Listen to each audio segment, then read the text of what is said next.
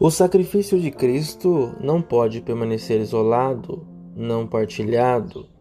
Pelo contrário, o martírio do Senhor Jesus é um apelo ao nosso martírio.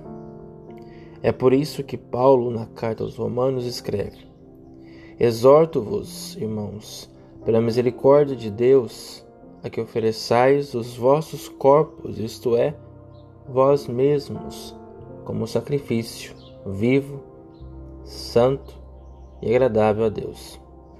É este o vosso culto espiritual.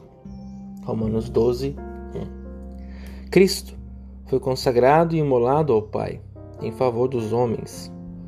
Também os cristãos, e particularmente os religiosos e sacerdotes, são consagrados e imolados para se tornarem, com Cristo, construtores do reino de Deus entre os homens, isto é, reparadores com Cristo reparador.